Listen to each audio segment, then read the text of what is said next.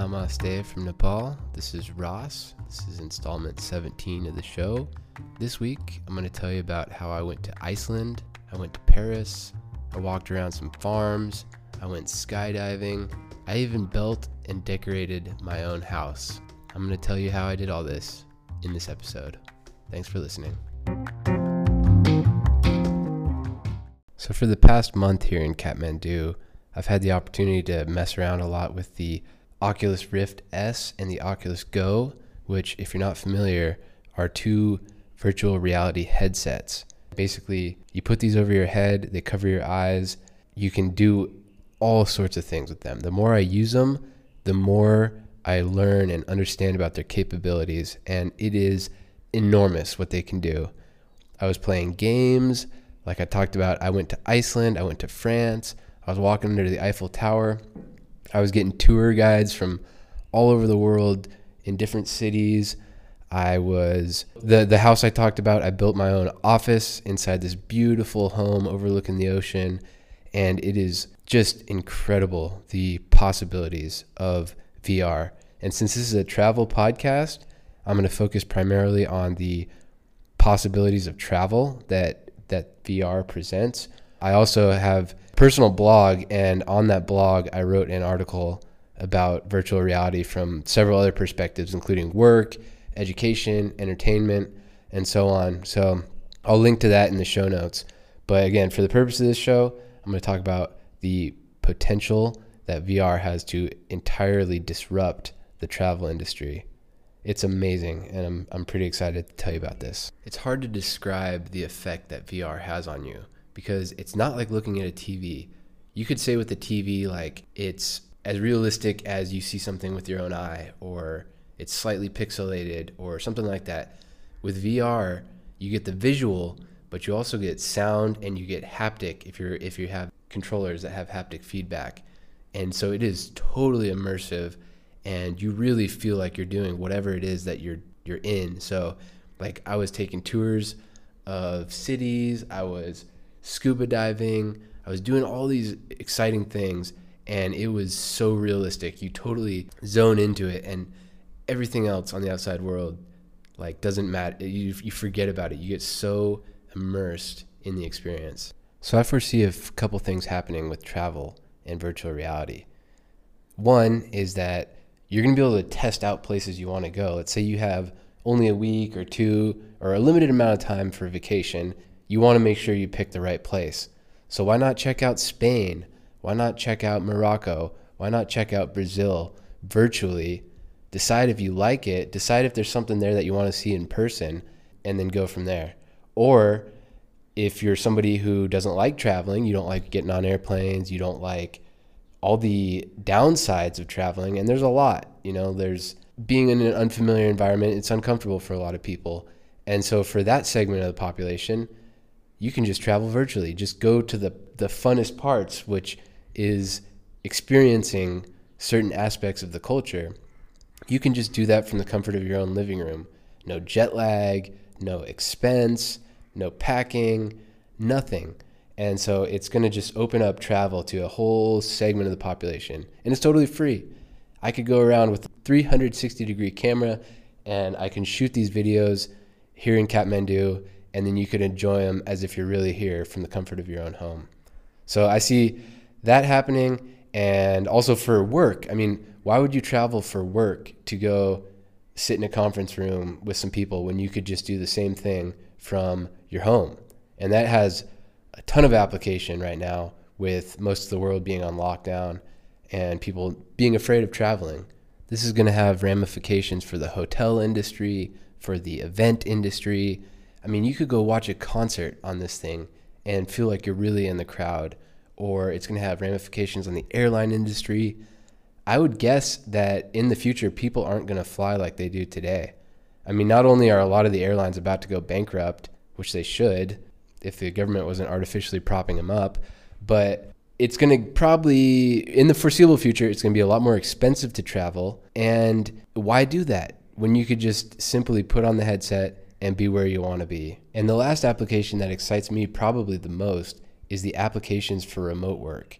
because I was just putting on this headset and I was doing almost everything I could do on my own computer. And you can even pull up. So I mentioned I mentioned building an office. So with the Oculus Rift Home, you get a virtual house, and inside that house, you can decorate it. You can put the furniture. You can put the outside just how you like it. So I built this house overlooking the ocean. There was ships bobbing at port.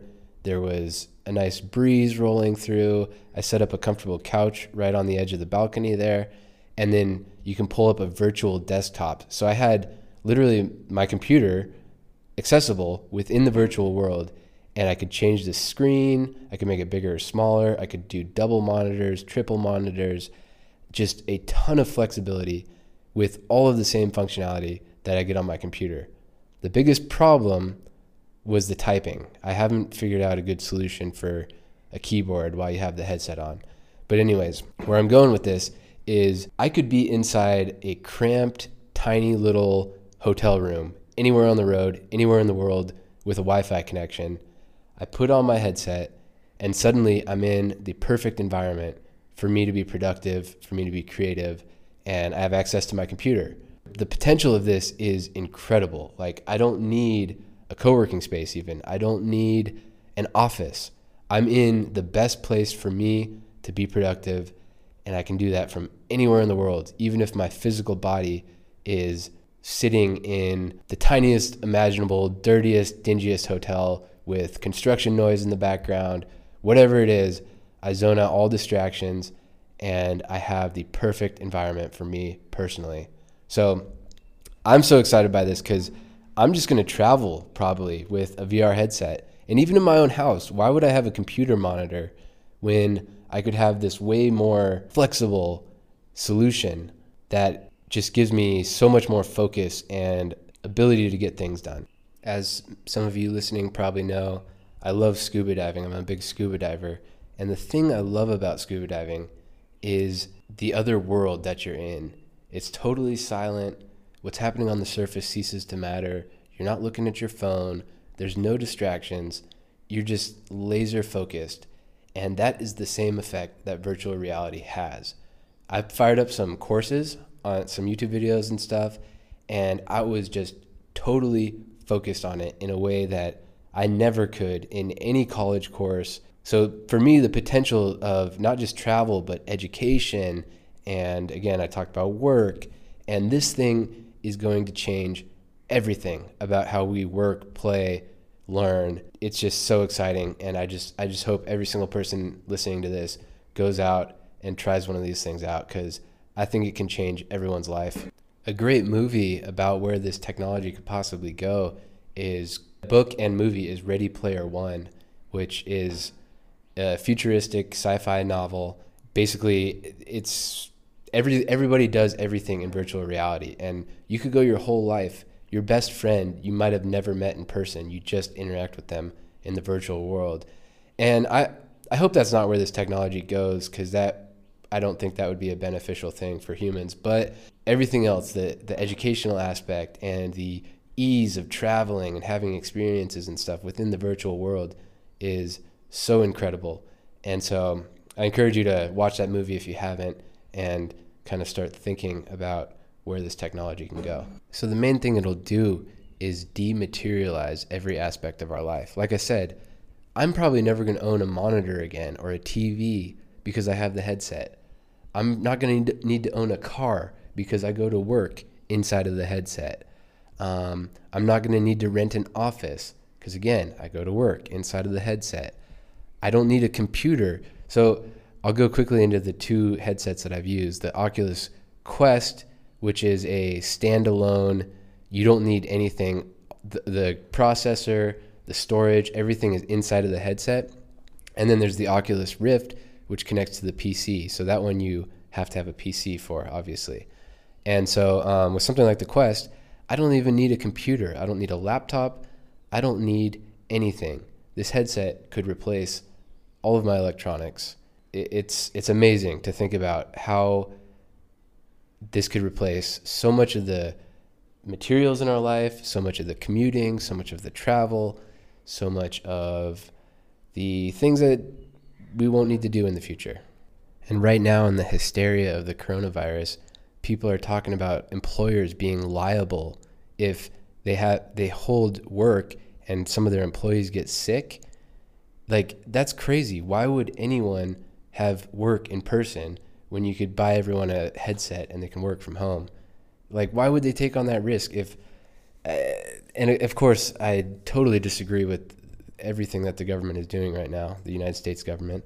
But um, yeah, why would you take on that risk as an employer if you could just have everyone work from home and work remotely? And as amazing as this technology currently is, it is at the very, very beginning. Like a whole bunch of companies are just getting started or are about to launch their equivalent of virtual reality or augmented reality.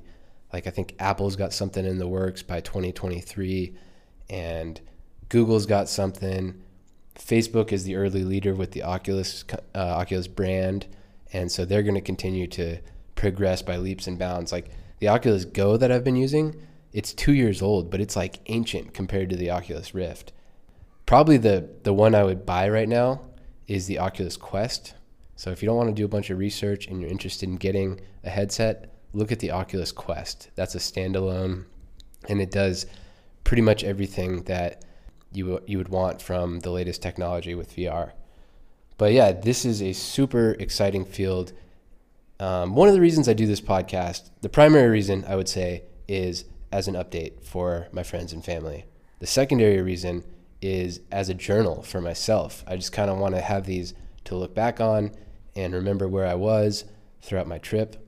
And so, the a cool thing that this episode is going to serve as is like a yardstick that I will see, I'll look back at it, you know, probably two years from now, be like, wow, that was unbelievably primitive. I can't believe that that first generation of virtual reality, you know, I was even talking about it because probably by then it'll be 50% of employers will will be issuing headsets and most of the work will be done at home.